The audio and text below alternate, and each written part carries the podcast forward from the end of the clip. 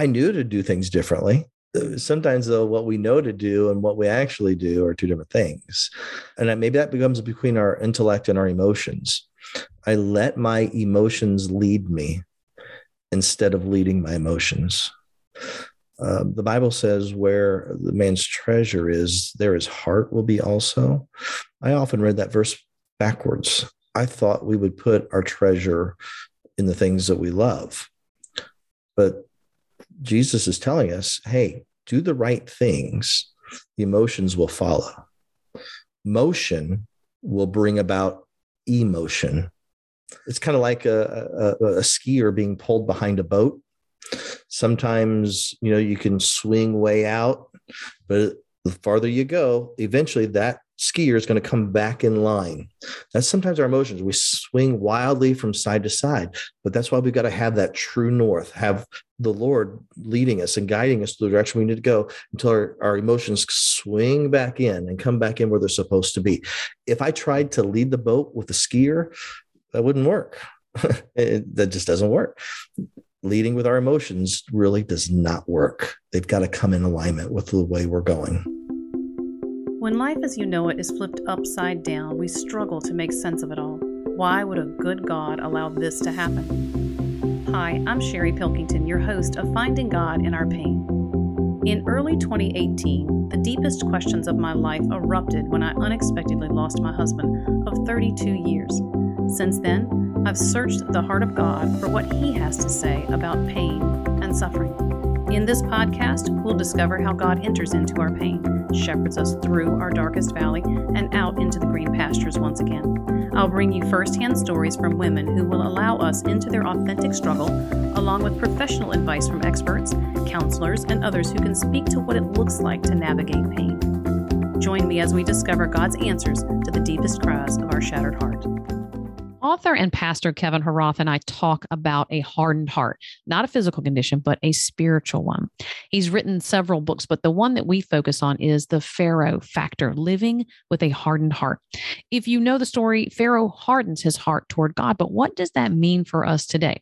How does one acquire a hardened heart? How do we know if we have a hardened heart? Kevin and I both dug around in our own personal stories of what it looked like in each of our specific situations of having a hardened heart. How did we get there? And what does it look like to recover from a hardened heart? And just as important, we covered the question how do we keep our hearts soft and teachable so we don't return to an isolated, fearful, self sustaining condition? One that I personally know is exhausting and it's frustrating and it's definitely lonely. I marvel at the contradictions of life in comparison to the things that have spiritual value, specifically God's spiritual value. And here are a few examples of what I'm talking about when things are the most painful, the beauty of what God has for us on the other side of that pain, the healing, is something that we couldn't think to ask for because He wastes nothing about our pain. He redeems everything. When we submit ourselves or our situations to God, lay things down at His feet, in God's value system, we get better than we had, better than we deserve. It's not simply restored to what it used to be. We're given what God Himself has for us. And of course, the ultimate example of submission is when Christ said, It is finished. Sounds like the final conclusion. End of story. It's over. And yet it was just the beginning for us new life, direct access to God, salvation, eternal life, heaven on earth, and so much more. Another example, when we leave our old self behind, accepting Christ's work on the cross, we gain direct access to our Creator. So we get to discover who God created us to be at our origin when He knit us together in our mother's womb. We get to put on, wear, walk in God's original creation for us. We fulfill our purpose, our calling with joy, no matter our circumstances, free to live above the limitations, pain, and brokenness, brokenness of this world. My final example when fear is most terrifying, whatever area that may, may be or whatever form uh, that it takes on, behind that fear is a revelation, a truth about God, who He wants to be for you in that situation. And therefore, there's a freedom for us to experience. The God of the Holy Bible is not the God of fear. Fear, chaos, confusion, that's the presence of the enemy. For example, your fear could actually be blocking knowledge of your gifting or maybe clarity about your purpose. Satan doesn't want you to make a breakthrough because he can't afford for you to know who you are, for you to bring forth the message that God has appointed to you at this time in your generation. So, my point being, don't let this brief conversation between Kevin and I about familiar scriptures, disciplines, and God's truths pass you by draw in a little closer and ask Holy Spirit to speak to your to your heart and reveal any areas that may be hardened. Ezekiel 36, 26 is a promise from God to you and I, and it says, I will give you a new heart and put a new spirit in you. I will remove from you your heart of stone and give you a heart of flesh. Why would he make this promise to us? Because a heart of stone is only as far away as the next painful situation, trigger about past trauma, or when you hear words that strike deep in your heart, when you get what you feel is an external confirmation of your internal voice that berates you when we don't take the painful places of this life captive to Christ, hold them up to God's truth, question Him about that, and let Him give us clarity about His value system, we will harden our hearts to the things we have no control over, no context for, and no understanding of our identity. Despite the pain of this life, which we all know revolves around family, friends, and relationships in general, it all comes back to relationship. It's the core of our existence. We were created for relationship. And for that reason, it's worth being alive to and not dead to it, even though alive. With Christ, he rewrites all the evil this world dishes out, giving a soft, tender heart a safe place to thrive in the very midst of pain and suffering. That's his specialty. Welcome, Kevin. Thank you so much for being here today. Well, thank you very much. It's an honor to be here our conversation is centered around a condition that I know is possible when we're under extreme pressure or find ourselves in circumstances where we have no control. And I'm not saying it's limited to those examples, but I'm most familiar with those types of experiences. And the condition we'll be talking about is a hardened heart, not a physical condition of the heart, but a spiritual condition. And I have personally found it to be very costly and hard to recover from. And the reason I say it is because it took me so long to realize what the real problem was. Mm-hmm. I thought it was other people making my life difficult. So the reason I know a hardened heart can manifest in the, uh, examples I gave, uh, pressure and you have no control type thing. And my listeners know this about me is because my childhood home was abusive, everything except substance or sexual abuse. Mm. And the chaos that was my family of origin, I would make swears. I swear my mom will not make me cry ever again, or I swear she will not get to me, hmm. stuff like that. But little did I know that I was making oaths with the one who comes only to steal, kill, and destroy my enemy. Mm-hmm. Because of those survival skills, they would not benefit me outside of the environment in which I had skillfully crafted them in. So, I mean, I got I won. I got what I was after. I got the prize, the mm. trophy, if you will, because at some point my mom could not get to me. She could slap me in the face, knock me down, punch me, pick me up, and I would not cry. She could not wow. get to me. But wow. what I didn't know was that the prize was more than I imagined, and mm-hmm. that was a hardened heart. Mm. Kevin, in your devotional, The Pharaoh Factor, Living with a Hardened Heart, you look at the different ways that that Pharaoh's heart hardened in Exodus. Mm-hmm. And you share that you studied Pharaoh's life and character because you were trying to understand what was happening to you spiritually. What circumstance in your life led you to where your love and your anger were equally strong for God? Yeah, that's a, a great question. And there was a very definitive point in my life where that occurred. I've I've been raised in the church, born and raised all my life. My, my father founded our church in 1961, and I lived for the Lord all my life. I remember a particular decision point where I made that decision to serve God.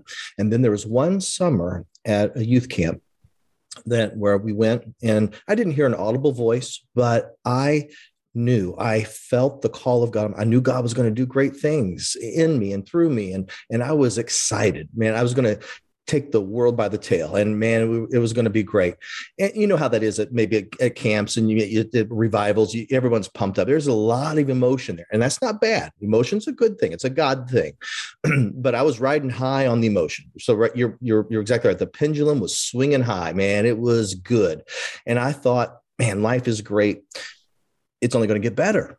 Well, the next year, it was December of 1985. I was 15 years old and I was diagnosed with a chronic condition that's called psoriasis and psoriatic arthritis. Back then, we thought it was a skin condition, and it's really an autoimmune condition that manifests itself through inflammation of the skin and the joints. It's something I, I, I, like to use a phrase if you're going to be a bear, be a grizzly. And um, so if I'm going to get a disease, I'm going to get a disease. it's going to be big. And I could joke about it now, but uh, it was not funny then uh, because I was covered uh, 70, 80, sometimes 90% of my body with unsightly plaques that would mm. crack and bleed and, and uncomfortable and ugly. And you were 15 and, years old. 15 years old. And it's summertime. I didn't want to wear shorts, short sleeves. I thought all the my friends around me, some of them were living for God, but many not. And man, they were living life and having fun, not serving God, and things were going great for them. They had all these things happen. And then I stopped and I looked at myself and said, wait a minute. I, this isn't fair. I don't deserve this. And I felt the anger in my life start to that that love for God was up here. It was still there, I suppose, but the anger was like the other side of that pendulum. It swung the other way and my anger at God for allowing, maybe even causing this to happen to me, caused me to start to shut down. And just as you explained, I did that in a way to try to protect myself. I was mad at God. I was mad at the world. I was mad at the church. I, I was just mad. And I thought the only way I can protect myself is to withdraw. And I went through the motions of serving God or went through the motions of that everything's okay, acting like it's all right. But deep down inside, it wasn't. And I built this wall around my heart that I thought was going to protect me. But instead of protecting, it became a prison. It took a point in my life where uh, several years later, almost 10 years later, that I got really sick. We don't know exactly what happened. I don't know if it was a reaction to some medicine I was on, but I was in the hospital. I became what they call erythrodermic. My skin turned red from the top of my head, which I had some hair back then, believe it or not. And uh, that made me mad at God for other reasons. I won't get into that, losing hair. But I, I, from the top of my head to the bottom of my feet, my skin started to turn red and peel off. Mm. And my heart was racing. I couldn't keep anything down. I was not able to eat almost for, for a month. And I didn't know if I was going to live or die. And uh, that was during that point where I started to do a little bit of examination because by that point I'd had a daughter. She was five years old, and she'd visit me in the hospital. And when she left, um, I found myself asking some questions. If I die, what will my daughter think of me? What will she remember? Was dad a, a man of God? What kind of man was he? And that caused me to really start to evaluate things again. And I had some pretty intense conversations with God, which are, is okay. However, in some cases, I went a little too far. Um, I was disrespectful to God at times. I never recommend that. And I even demanded of God that He give me what I deserve, which is not smart at all. What I deserve is eternal separation. I deserve death. So never ask God to give you what you deserve because uh, you just might right. get that. But yeah. thankfully, we don't. He gives us his grace and his mercy. And yeah. it started to, to make sense because I realized my relationship with God affects me and God. But it also affects people around me, my family, my friends, my church, my community people look at Christians when things are going well, you know, it's easy for us to, to praise God and say how all things are good. But I think people really watch when things aren't going so well. Now, how do you respond? Mm-hmm. Now, what's it like? That started to awaken me. And, and so that anger that was there began to subside and swung back around to really a love walk with the Lord. I told mm-hmm. God, look, if I survive, and I did, I'm here today. If I survive, I, am going to find a way to to use this to serve you. I don't know what it is. I don't know how it's going to look. And it didn't happen overnight. It was step by step. I started by doing a support group with others with a similar condition as me.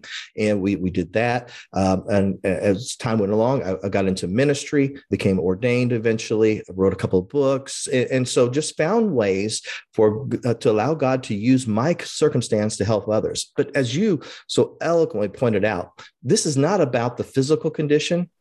So whether it's physical, financial, relational, emotional, whatever thing is coming against us, the problem is a spiritual one. It's not a problem of the physical heart, it's the spirit of man, the, the heart, the heart and the mind. And when we begin to harden those um, our heart and mind to, to God, uh, we begin to not listen to his word. We stop heeding his word. And that just opens up a whole bunch of problems. It did for Pharaoh and it did for me. And it did for me as well. you make that point of self protection, mm-hmm. and then that's how we end up in trouble. I think we're in a, a, a tough situation. We don't know what to do. We don't have power or control, influence, or maybe we don't even have a point of reference to understand what's going on with us. And so we kick into survival skills. I wouldn't have called them survival skills at the time, but that's exactly what they are we start providing for ourselves, doing what we think we need to do in order to keep from feeling the pain or having to face painful things. But we should be running to God with that kind of thing. Yeah. But I got to be honest, it wasn't what I thought at the time. And I had I had professed Christ at 12 years old. I had accepted what he did on the cross, mm-hmm. made it personal for me. But you know, it's a maturing process. It's that step by step that you're talking about. Indeed. So that self protection gets you in trouble as yeah. a Christian. As you said that, I was thinking about the movie Castaway. I don't know if you've ever ever seen that. I do know what I remember is. at the end of the movie, Tom Hanks was talking about his life on the island. He's telling his friend he tried to do everything he could to get off that island, and he found out he was in control of nothing. Mm-hmm. He even tried to kill himself, and that didn't work. He, he said he had control of nothing. But what he found out that he needed to do was he just needed to keep on breathing, mm-hmm. breathe. And in my life, I've discovered that too. There's a lot of things I can't control, but I just got to keep on breathing. In fact, our breath, sometimes you don't know what to pray, but I believe our breath can be a prayer to God. That was the first intimate interaction between God and mankind. Mm-hmm. God breathed into it. And so sometimes it's just coming back to that point of breathe and that personal intimate relationship with God can even be in that breath. I know the Bible talks about groanings that cannot be uttered. I believe that could be sighs. Yeah, I, I didn't know what to pray. Mm. but even there, okay, I'm alive. Who knows what the day is going to bring? Who knows what the tide is going to bring uh, the mm. next day? So I just got to keep on breathing, keep on breathing, and God will make that way of escape. And He did for me. And I still have the disease, but I can't focus on the the temporal there's something greater, the eternal. And so mm-hmm. I've got to, uh, there's a scripture that Paul said, I think he used the word comfort in one verse more than anybody's ever done in one sentence. He says, We are comforted by the comfort that we get from God so that we can comfort others. and so maybe we go through the things that we go through so God can work in us and through us and comfort us. And then we take that situation and say, you know what, I can help somebody else who's going through that. That same comfort I received, I can help provide that to somebody else. But we got to breathe. The breath. I read something the other day on social media. The woman's name was Sandra, and she talked about that the name for God, Yahweh, uh-huh. she did the initials without the uh, vowels, of course. That. And she talked about it it was such an intimate name that it was our breath. It was the inhale mm-hmm. and the exhale that made mm-hmm. Yahweh. Yeah, I've heard and the that, same thing. Isn't that beautiful? I mean, yeah, that's the first awesome. time I've read that. And that was like, wow, that's yeah. so intimate and so connected with our he maker. breathed that into us. Yeah. Wow. And then yeah. our first breath is his name. There you go. That's beautiful stuff to me. Yeah. Yeah. I will agree with you that control is an absolute illusion. There is mm-hmm. no control, but it's also a good thing in the with the perspective that God is in control. So it's not just someone or something that's in control, it's the God, the creator, mm, yes. who is intimately and physically invested in yeah. everything that yeah. we've created. Now that doesn't mean we don't do what we can do and know to do, right? We we still have to, but to try to control it all. I mean, yeah. that's actually relief. I, yeah. I don't have I to control it all. I agree. That's a huge revelation for people too mm. is that you don't have to have all the answers. You don't mm. have to control everything. That God will work it out with mm. or without your participation. The book of Job, the Job never finds out the why of what happened to him. We, as the reader, do. We see the cosmic battle between God and Satan, and we get to, to, to witness that and say, oh, okay, I get it now. Job, as the protagonist of the story, doesn't get to see that. And yet he gets to say, even though you slay me, I'm going to serve you. I'm going to trust you. I know my Redeemer lives. I know I'm going to stand in, in, in, my flesh on that day. Wow, that that's awesome. He didn't know, but he trusted God anyway. Just blows my mind. Me, me as well. The self reflection, I think, is really key too, because Job is pouring out his heart to God. He's being mm-hmm. honest and transparent mm-hmm. and just pouring out his pain. And I, you even see it move from a physical suffering into a, an emotional and spiritual mm. suffering and it mm-hmm. goes in where people cannot reach that kind of pain they want to help but they cannot look at his friends that tried mm-hmm. to gather around and they were just pretty much kicking him while he was down but this self reflection and this conversation with God, I have found that He does not shame me or mm-hmm. reject me when I'm being honest and transparent. Now, He will not engage me in an argument, and He knows me when I'm looking for an argument, and He mm-hmm. will not engage me. But I love that you, I can be authentic with Him about my pain and struggle. He knows anyway how you're feeling. So that's why I think it's important for us to express it. It's not for God's sake, it's for ours. So we can come to grips with what I love it when when Job did kind of challenge God and God said, Hey, gird yourself up like a man. Come on. You want, you want to go toe to toe with me? Here we go. Let's go. and it's like Job said, Whoop, I, I gotta be silent. I was gonna say God lays out all yeah. this stuff like Job. Where were you? When, right. Yeah. Oh yeah one of the points you made a minute ago that your pain and then the way that we decide to deal with it affects not just our intimate mm-hmm. relationship with God, but family and friends and like your church family. You, as a pastor, are held in a position where you're under scrutiny all the time mm-hmm. if you say the wrong thing or do the wrong thing. So it's a constant modeling of God's heart. Can you talk a little bit more about that? How do we represent God well in this human form. Yeah, all of us have to represent God, of course. And but as a pastor's kid, I felt like I was in a fishbowl. And that's good and bad. I mean, it was honor. I wouldn't change my life for anything. All even all the bad stuff I've went through has made me who I am today. So with a little bit of maturity and a little track record, I can look back and see, okay, this is what made me who I am today. And, and I can be thankful for it. But it's hard in the moment. This is something I've learned recently. We often talk so much and I understand this. It, it, makes sense. I want to be like Jesus. I want to be like Jesus. And that's a great goal. But I've discovered I can't be like Jesus. What I need is actually to die to self, mm-hmm. get myself out of the way, and allow Jesus to be Jesus in me. And when I get myself out of the way, um, that allows, that frees the Lord to work in me and through me. I've got to die to self. That's why Paul, I think, said, I got to die daily. Uh, and he had problems. He had the, the thorn in the flesh, and he prayed to God about it. And God said, No, my grace is sufficient for you. So he had to work through those things. And I think that's what, again, what people are watching. How do Christians, we talk big, we talk about prosperity and God's blessings, and, you know, we really thump our chest and how blessed I'm too blessed to be stressed you know right all these this bumper sticker theology mm-hmm. and we don't fool anybody maybe we're trying to fool ourselves but the world's watching because when the chips are down mm-hmm. your true character your true nature is going to come out it's kind of like autopilot on a boat you can have an autopilot on a boat and still steer and, and kind of you know let the boat go where it wants to go but as soon as you lose control of that steering wheel autopilot's going to take over and it's going to steer you so, mm-hmm. where's your autopilot set? When, you lose control, that's going to show where, where it's at. am I trying to control things or am I allowing the Holy Spirit to control my life, even when I lose control? And so that's what people are watching. I think being blessed is more than prosperity, it's more than health and wealth. Being blessed, when I look at the word root word, what it really means, it's to be set apart for special service.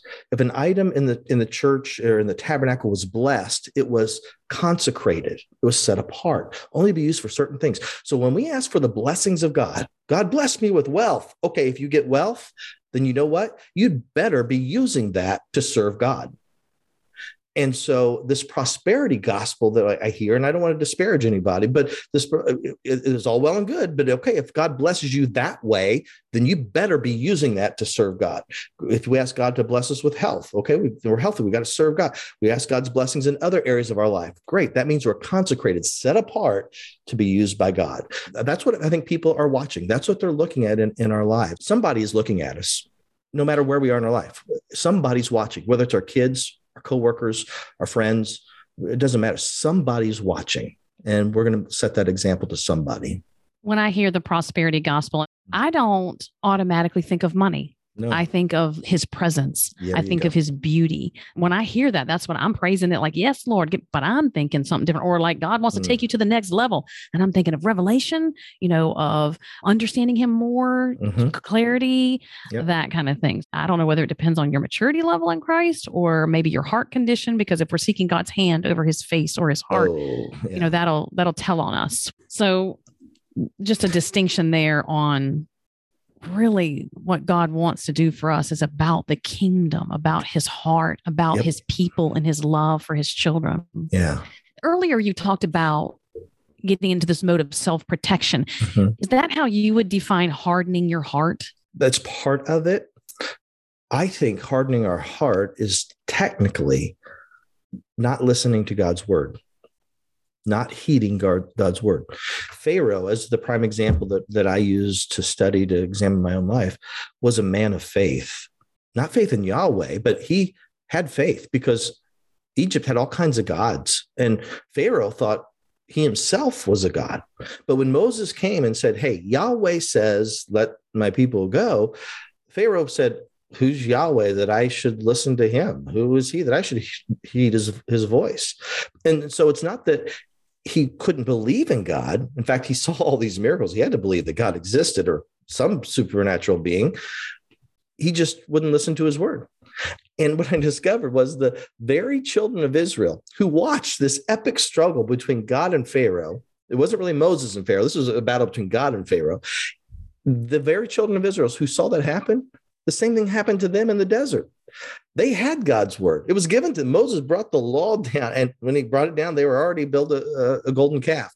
The wandering through the had to be there 40 years because they didn't heed God's word. The Bible tells us they hardened their hearts. So it's all a matter of not listening, not heeding God's word. It's a spiritual condition. Now, I, I, did that to try to protect myself again because I thought, who is he that I should listen to him? He's done this terrible thing to me. So I'm shutting it off because it's hurting me. So I'm going to protect myself but it wasn't protection. It was a prison.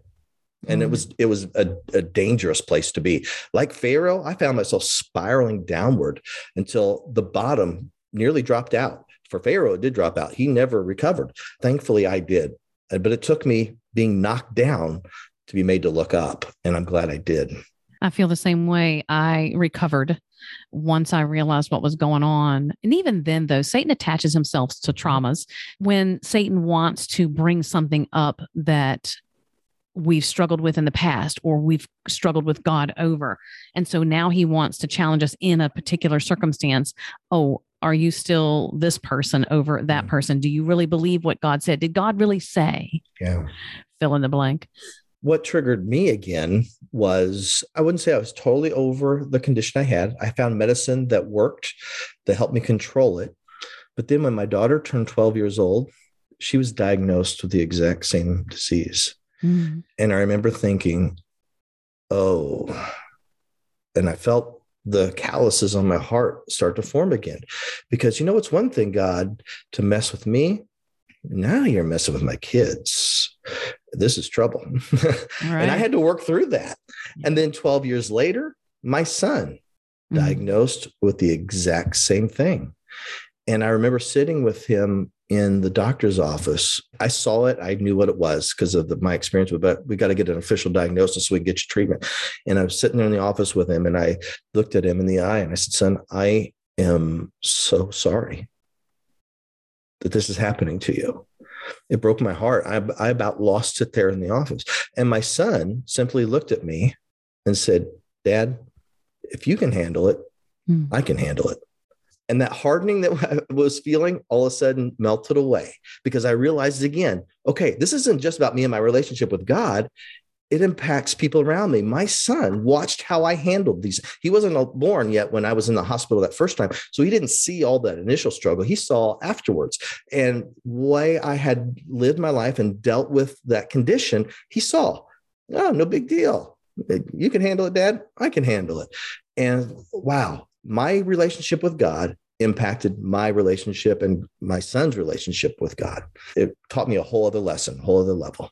Proves the point that people are watching, and it gave him confidence when he saw that you had already you were walking the walk yeah. and handling it well. When I think about watching your children struggle, I have two grown sons, married, have grandchildren.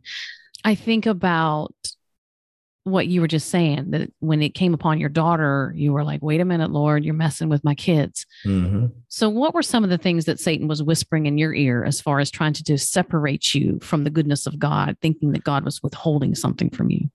Actually, I, it was a guilt that I had done this. So, he turned yourself on yourself. Yeah. And we see this through scripture too. Remember the disciples said to to Jesus when he healed the, the I think it was the blind man. He said, "Who sinned, that caused this to happen. Uh, Job's friends basically said, Job, you must have really sinned bad to cause this to happen. And so condemnation starts to be put on. Sometimes it comes from outside sources. Mm. I had people tell me, well, you must not have enough faith because you're not healed. All that did was bring more condemnation. That thought started, boy, Kevin, you really must be bad because not only is this affecting you, it's affecting your kids. And I'm not a big fan of the generational curse stuff, but that did come into my mind because I, I, I believe God forgives us individually, and and yeah, my sin can have impact upon my kids, but I don't believe it's a curse that they can't get out from underneath. Jesus on the cross broke the curse. So all we need to do is accept him. But I felt that condemnation coming on and I had to wrestle with that. Satan is the accuser of the brethren. That right? That's part of his role. He accuses. And that's what was coming at me. And so I had to get back in the word, just like Jesus did when Satan came against him. It is written. I got to go back to the word. I've got to heed the word of God to overcome this. And that's how I that's how I did it. It wasn't easy, but that's yeah. how I did it. Yeah, the struggle is not easy, but it it is a good point to make that when we take our eyes off of ourself or our situation and put them back on the one who has solutions and strategies mm-hmm. and revelations for our circumstance, the one who wants to reveal himself to us in this circumstance, it really shifts everything yeah. to put it back on him and take yeah. it off of us. Well, and then Jesus told his disciples, what this didn't happen because somebody sinned.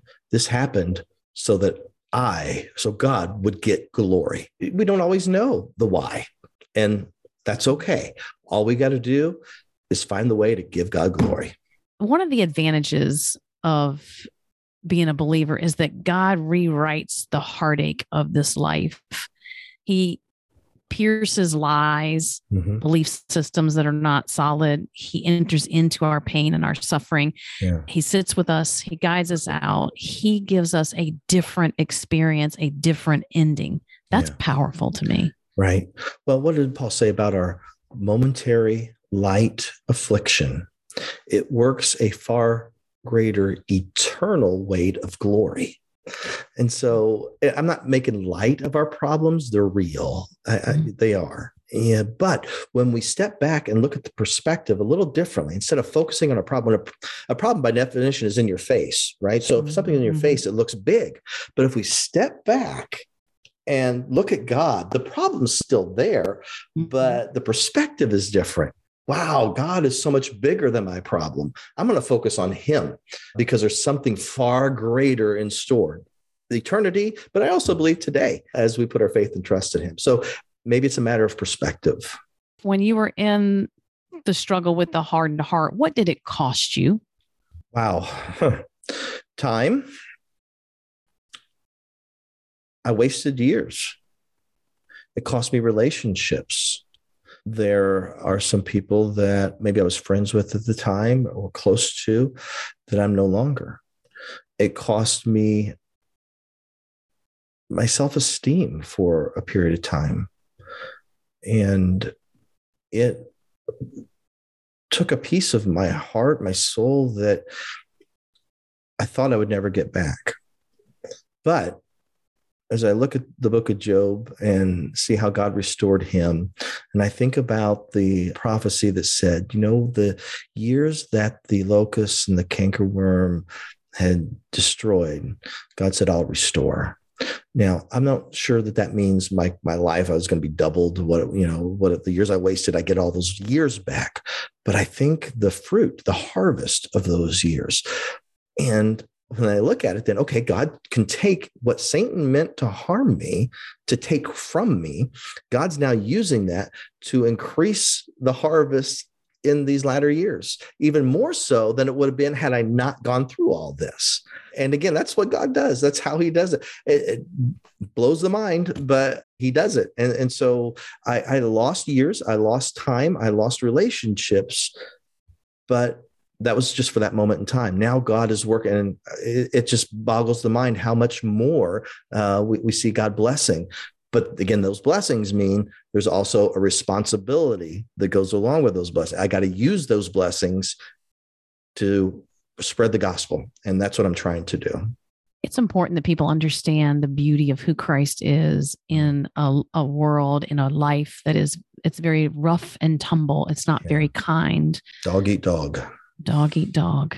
I love the story of the underdog overcoming. And yeah. that's Christ constantly bringing that underdog into that overcomer position. I was recently studying the story of King David and Jonathan and Mephibosheth. Mephibosheth was Jonathan's son. And when David took the throne, they hid Mephibosheth because they thought David was going to kill him. But Mephibosheth was really a part of the blood covenant between David and Jonathan because he was Jonathan's son. And David said, Is there anybody that I can show kindness to?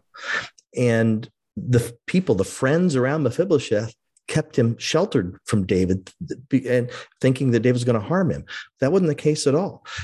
Friends, we need to tell people about this covenant relationship, not keep them from it, because Mephibosheth, once David found him, he didn't kill him.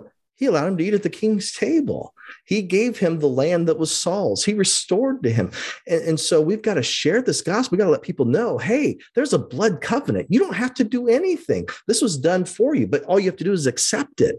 And we're not telling. How can people know unless they are told? We've got to tell them hey, you're at Lo Debar right now, which is a, a desert place. You don't have to be there. You have a seat at the king's table. Come on, let's go. And we've got to invite people. That's what this message is about.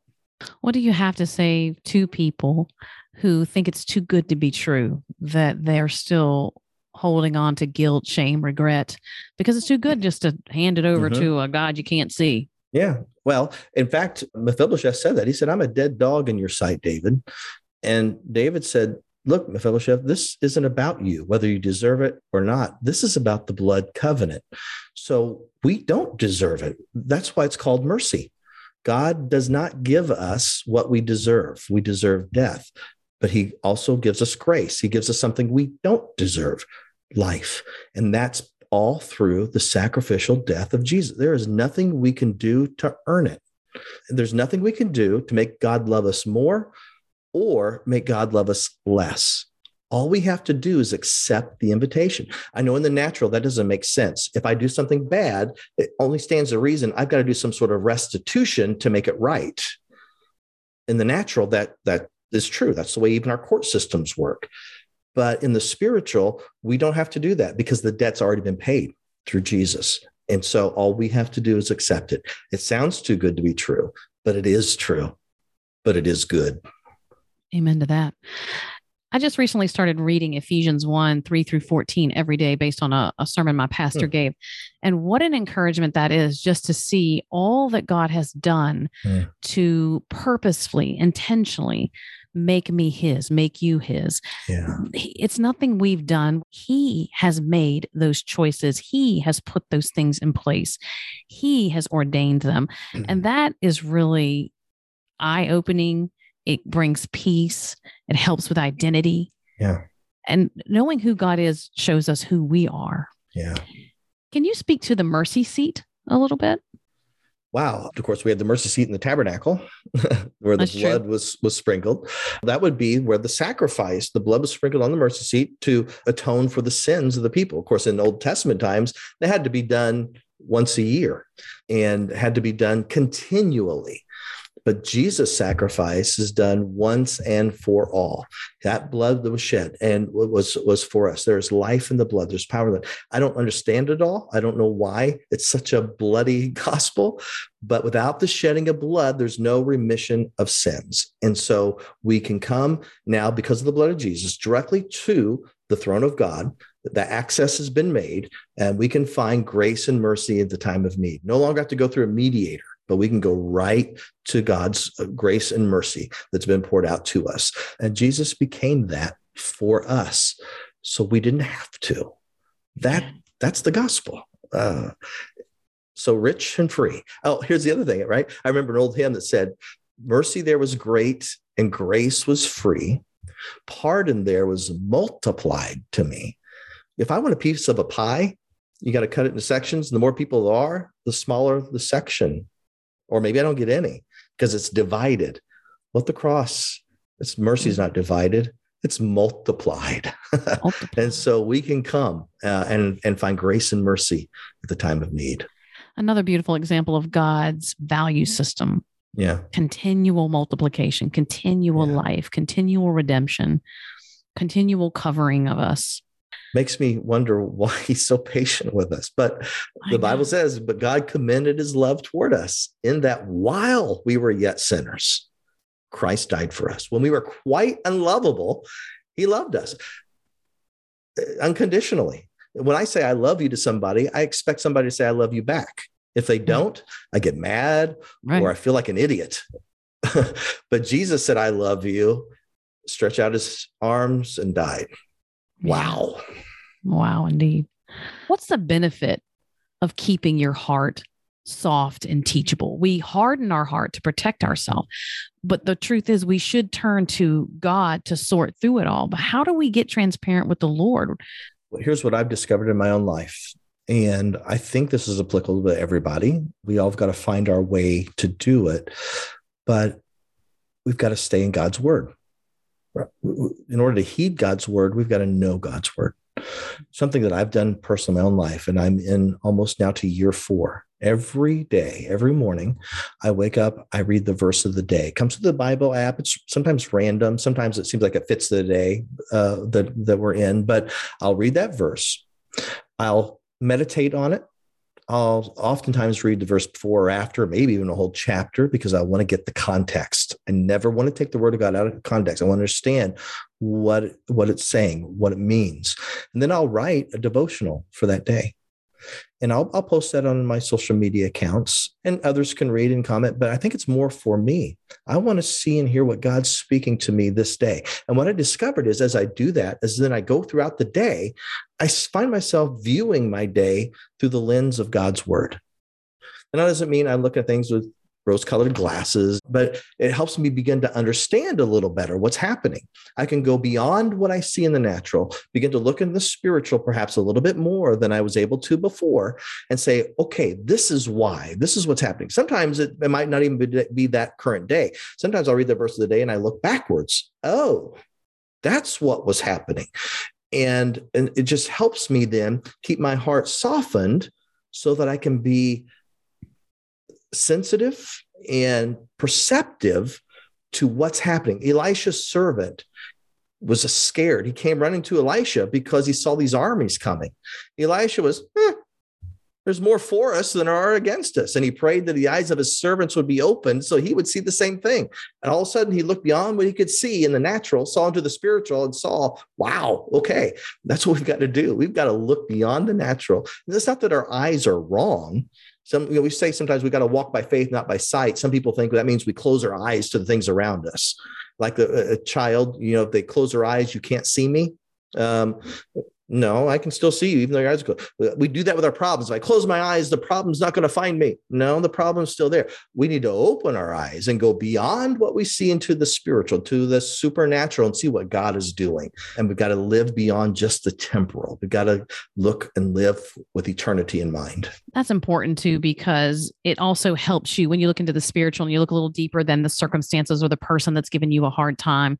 And then you see what Satan's up to as far as, mm-hmm. you know, he likes to use the immediate situation, immediate person. But the real, if you pull back the curtain, the real problem or challenge that's going on is Satan's wanting to divide or conquer mm-hmm. or destroy.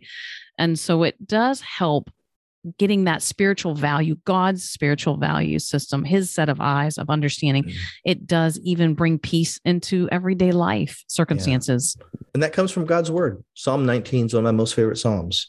In it, David talks about the heavens declare the glory of God, that God is the Elohim or the title of God. But as you read down a little further, he switches gears and talks about the law of the Lord. Lord is Yahweh. So he switches from talking about God in general, that nature tells us a God, but God's word tells us who he is. So if I want to know who God is, yes, I can see nature. Nature tells us there's God, but to know him, I've got to spend time in his word. Now, some people don't like to hear that. Oh, I'll just worship God in nature. That's great. The wilderness experience is great, but if it lasts too long, as the children of Israel, it's not so fun anymore. We've got to spend time in God's word too.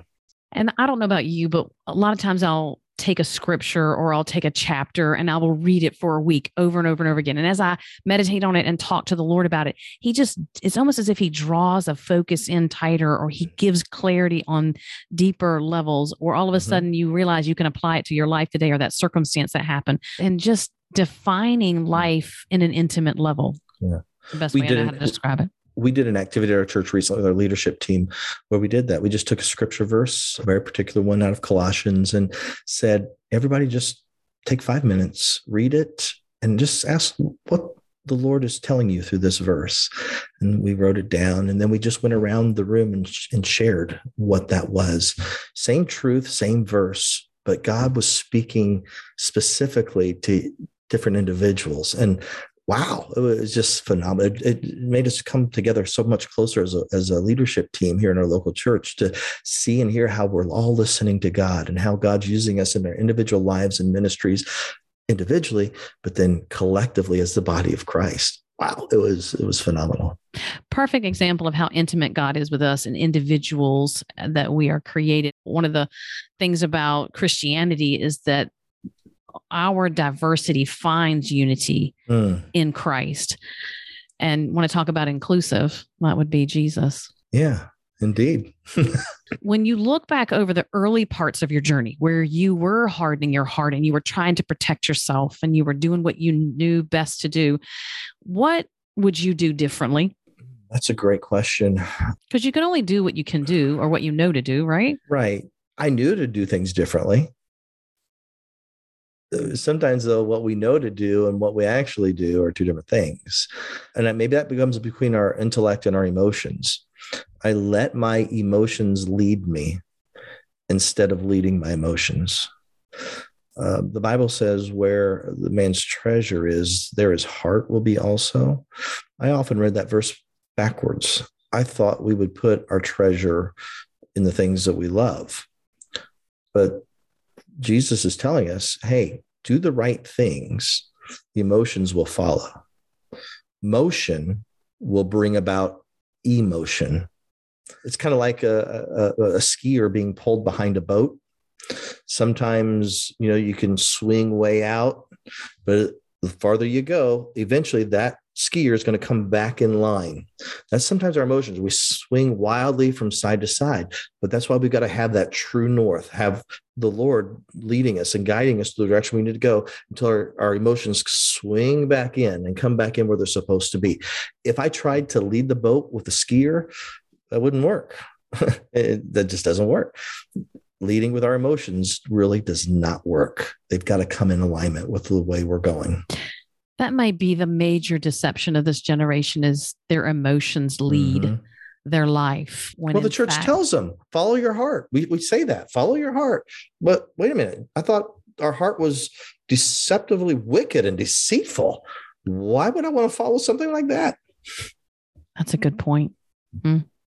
Discipline really has great value. God's discipline because one of the things that I I had to learn how to be a parent because of my childhood and the examples that were given to me I did not want to repeat. But God really showed me a lot about who I was to him through being a parent and really rewrote what I believed uh, all my well I don't know about all my false perceptions but a lot of those lies God rewrote with with real examples in my life and I'll be forever grateful for that intimacy growing in that level with him one of the things that God showed me is that my children will not respond to my rules in my home. They're going to respond to the relationship that they mm. have with me. Yep. And that was huge for me because I didn't, I would not have put that together myself. But when God began to reveal that to me, mm. I could understand then why I responded to my mother like I did. Mm. So discipline has a huge value. I put boundaries in place for my children for their safety and moral moral code. I then understood why God had a certain standard for us yeah. to have relationship with him. We step into his standard yep. when we choose to have relationship with him. We're not under the Old Testament ceremonial law, but the New Testament does still tell us we are under the law of Christ. And so I love what you said there about with your, your children because it comes from that relationship that we want to serve. We, you know, one of the worst things as a child that I ever heard my parents say, and they didn't mean it overarching, but if I did something that was wrong, they said they were disappointed in me and how I handled that situation. Didn't mean they didn't love me, but I disappointed them. Oh, that really hurt right? So my relationship with them made me also want to obey them because I did not want them to be disappointed in me. Mm. My relationship with the Lord is at first it was um, maybe a fear thing, right? I did not want to go to hell. There was, was mm. fear there, but it became a love walk. And I want to obey because I love the Lord. I know He loves me, and I don't want to disappoint Him. I don't. I, mm. I want him to look and say, Hey, there's my son.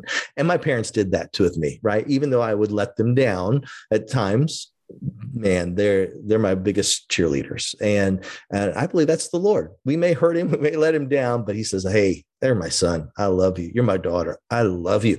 I want you to succeed. Okay, we're going to work on this. We're going to fix it. But discipline in that word is disciple. And so we need to be discipled. We need to be disciplined. God disciplines those that he loves. So when we are disciplined, that's a sign that he loves us. And that is comforting. I don't like it in the moment, but right. it's comforting. I remember telling the Lord, I was upset with one of the kids for something. And, you know, we, we worked through it, whatever the deal was, you know, they, they had three strikes. Can't remember the details, but I came back to the Lord and I said, Lord, I want to be like him. He just got in trouble about an hour ago, but he's going to come back in here and he expects to eat. He didn't even ask to eat. He expects to eat. He expects to have mm-hmm. these things and the access to these things. That's what I want to do. I do not want to hide from you longer than I need to because mm. if you when you discipline me and I have you, you know accepted the discipline, I, I want to come back into relationship with right. you like my kids do with me. That exactly. I, I love that. I love yeah, that. Perfect example. Love that too. Is there anything that our listeners need to know today that I didn't ask you about, or just the one thing you want them to walk away with? Probably the most important thing is, and I think we have talked about it, but I think it's worth repeating God loves you, He's concerned about you. While we do maybe at times anger God, some people say, well, God's not angry with me. I think God does get angry. But anger does not mean that he no longer loves. His anger is but for a moment. His love endures forever. He loves you and he wants what's best for you. And we need to trust him. What's best for us, though, isn't always the best naturally or physically. So, again, we've got to get out of this temporal mindset here in the United States, I think we struggle with this because we're so blessed that sometimes it becomes a curse. We, we, have got to get beyond that and I love the blessings of God. I want more of the. I do want that. Don't get me wrong. I want that, but more than that, I want the eternal. So we got to look beyond what we can see, and know that God is. It's cliche maybe, but Romans eight twenty eight. God works all things together for good for those who love the Lord, those who are called according to His purpose, not my purpose, His. And so when I recognize that, when I get on board with that, that's where the peace comes in and the joy and the hope, the hope that doesn't disappoint. Mm-hmm. it's that blessed hope. It's an assurance. It's a sure thing. It's not wishful thinking, a sure thing. And we can have that in Christ, a no so salvation. Kevin, you've been fantastic today. Thank you so much for shining some light on this hardened heart condition, what it really means, how do we get there, and what does it look like to, to recover from that. Thank you so much for your time. Well, thank you. It's been a, a pleasure talking with you. Thank you for your time and for sharing this experience with my guest. I hope you have found encouragement for today and a deeper revelation of God's heart in the midst of pain and suffering. We'd love to have you as a subscriber to Finding God in Our Pain so that you can be connected with all my guests as they share their personal experiences and professional knowledge about pain and suffering. And because this podcast is a division of the website A Life of Thrive, for more information and the various ways you can connect with us, please visit the website alifeofthrive.com. I look forward to sharing more transparent stories from the hearts of women who intimately know what it means to have their world flipped upside down, their authentic struggle to make sense of it, and what recovery and healing looks like. Till then, sweet woman, remember you are not alone and that God speaks the most beautiful things in the dark.